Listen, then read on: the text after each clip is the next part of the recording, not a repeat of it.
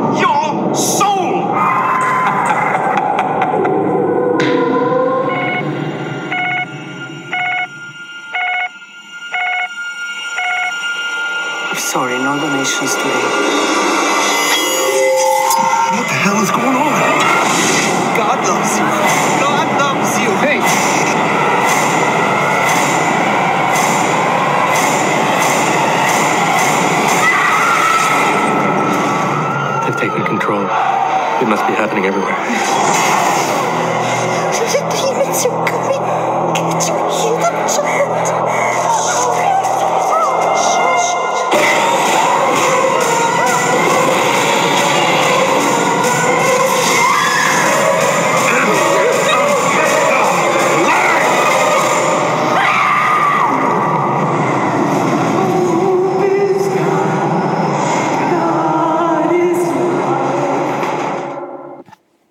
Guys, so let's talk about this one. This one is definitely, I think, one of my favorite independent horror films that I had no prior knowledge of um, for like a long time. I don't even remember exactly how I became aware of it. Um, I I don't know if like when I picked it up, I used to go to a pawn shop every Saturday when I worked at a movie theater. They would do uh, like dollar DVDs and four dollar Blu-rays, and I would always look in there for some horror films to to check out that I hadn't seen. And I don't know if that was the first time I came across it, or if I had heard about it. And um, actually, you know what? I I do know how I came across it. I, excuse me. I came across it on Netflix, and uh, I I rented it when I was doing DVDs through Netflix and watched it and fell in love with it. And then I ended up picking it up because I found it at the pawn shop. So, um, this movie is, works on so many different levels, and I don't know if it would be one for everyone. Um, I think it's clever enough and it's um, definitely having a lot of moving parts that you don't quite expect from a movie, uh, or at least like a movie of this type. So you have Karen, who is a nurse, and she uh, is dealing with um, the suicide of a of a former patient, and uh, she's working the late shift, and she decides to take the subway to home. And as she's uh, you know waiting for the sub to the subway train to get there, um, she kind of gets hit on by this very annoying kind of creepy guy, uh, and then another patron kind of steps in, acting like he's a friend with Karen, and uh, that helps kind of scare the guy away a little bit. And uh, as they get on the, the train, the train goes from for a little bit of a distance, and all of a sudden it stops and it's having some technical issues. But then, as the time reaches, I believe it's midnight, um, you have some religious um, cult uh, people on the train who all get like a little beep on their pager and they start murdering people. Now, there's a greater scheme to all of this, and uh, it gets uh, kind of unveiled throughout the film. Uh, you get more motivation for the cult and why this cult is doing it. And there is also a demonic factor to this as well, um, which adds for a lot of creepy moments and intense moments because the cult in of itself is very creepy. They have, as you heard in the trailer, kind of this song that they sing. Um, they carry these crucifixes that uh, actually the bottom uh, is like a, a, sheath and they are daggers. Um, and they just start going up to random people and uh, and killing them. So, um, it's really interesting, especially as as you have this kind of motley crew of characters, uh, all who don't know each other. You have a young couple that's, um, you know, trying trying to experiment a little bit and um, and then you have you know the guy earlier that helped Karen out. You have Karen. You have um, this young Asian American woman, um, and a couple other people, and they're all now trying to go through the tracks to kind of find a way out to get out of here from this murderous cult. And as they progress on through the film, they start seeing kind of uh, these demons uh, chasing them as well, and it more reaches around the climax of the film. Now, what's also kind of interesting about this movie, or at least uh, kind of deceiving about, it, is if you look at the the cover for the DVD. Um, I'm not sure if it's actually the poster as well. It it looks kind of awful. Like you wouldn't expect this to be a good movie based on that that cover art. Um, but what's really surprising is what you see on the cover when you see it in action in the film. It, it works. Like it actually um, really surprised me that I, I I liked it as much as I did. And it's it's a clever movie. I mean, it just it really is. It keeps you kind of guessing um, on what the heck is going on. Uh, and then you, you get a nice um, reveal at the end that when when it is revealed and you go back and you think about it, you're like, oh, that makes so much sense.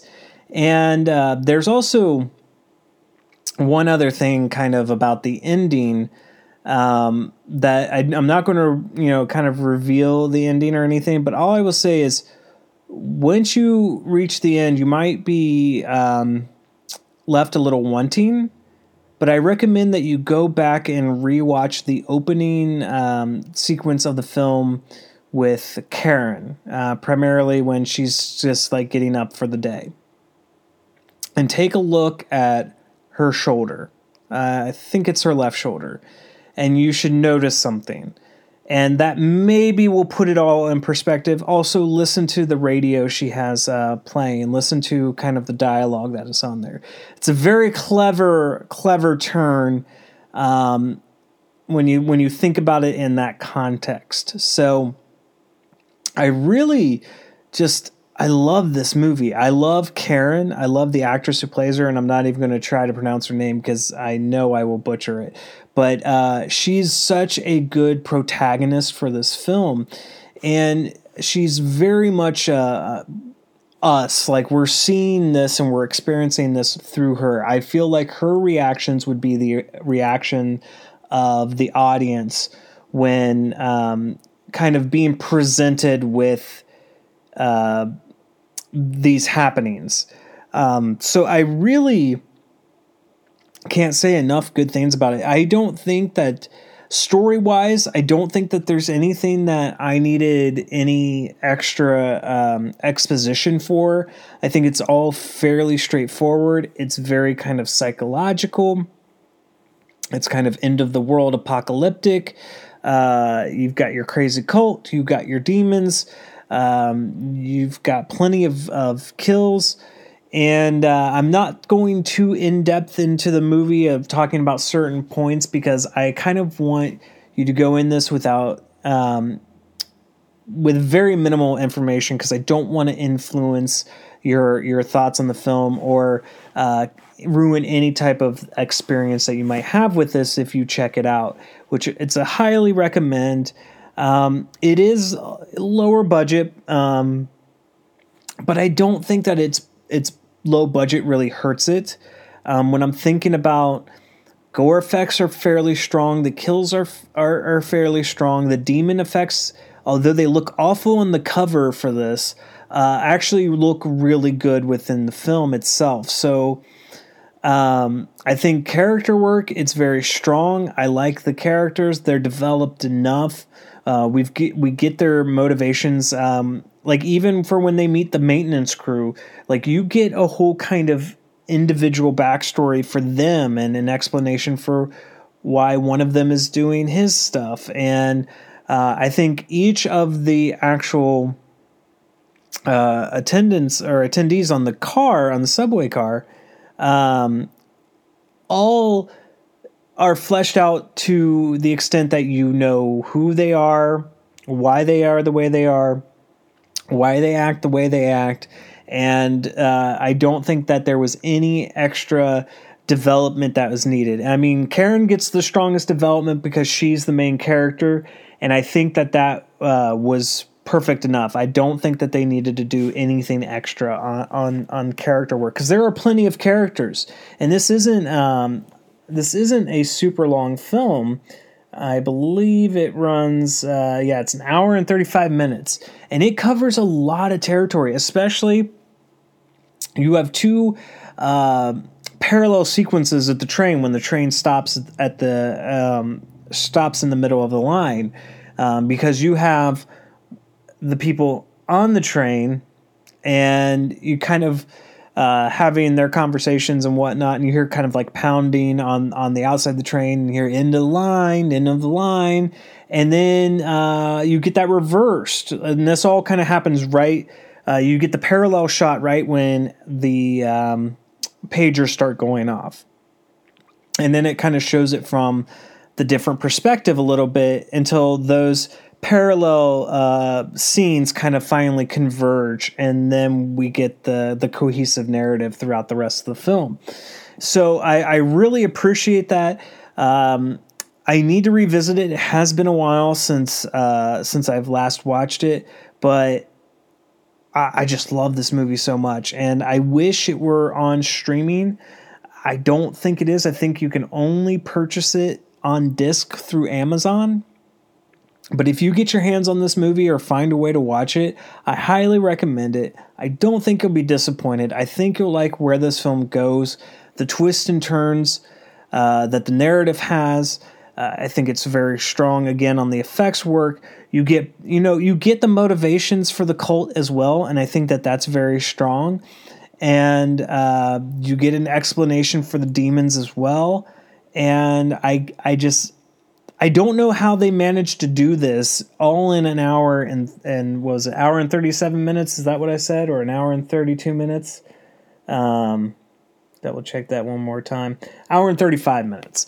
Like I can't I can't believe that they managed to succeed with that because that's just a lot of unpacking um, that the filmmakers had to do. And they did it so successfully in my opinion um, with this movie and and it never feels like it's bogged down. It never feels like oh we're hitting this long drag and no we're now we're not getting anything good for a while. No i mean it just feel it fires on all those cylinders. It does everything that i wanted to do. Um, honestly i i would would have loved if it were longer I think that the ending could have been made a little bit more clear. But like I said, once you reach that ending and you're not sure what happened, just go back and rewatch the beginning of the film.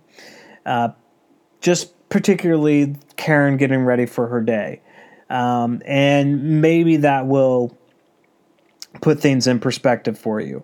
Um, so, all right, guys, I think on a on a score, I'm gonna go with a four out of five on this one, um, only because. And maybe it's just now that it's the age of the film. It is 12 years old, which is just hard to believe. Uh, it, it definitely looks a little cheap just like the the picture image the quality not so much the effects or um, the acting or anything like that just kind of the image you're seeing of the from the camera itself looks a little kind of uh, stale and and, and um, dried a little bit if you understand what i'm saying um, so uh, that's all I really have to take off on this one. I really love this movie. I think that this is one, if you've never seen it or never heard of it, you should definitely check out. It's perfect to put in your rotation for, for the month of October or any time throughout the year. I think this film is, is a great one to watch. All right, guys, we'll see you on day 27. And if you can tell that there was a slight edit there, because I just had reiterated the 26, and this is the recording for the 26. So, um, I'm recording this one a little bit later than I like to, guys, because I am trying to get ready for uh, Joe Bob's uh, Halloween Hootenanny, which I totally forgot was uh, here on Friday. And uh, so I was originally going to be talking about Haunt, but that might be uh, what we'll be talking about on the next day. So we'll see. All right, guys.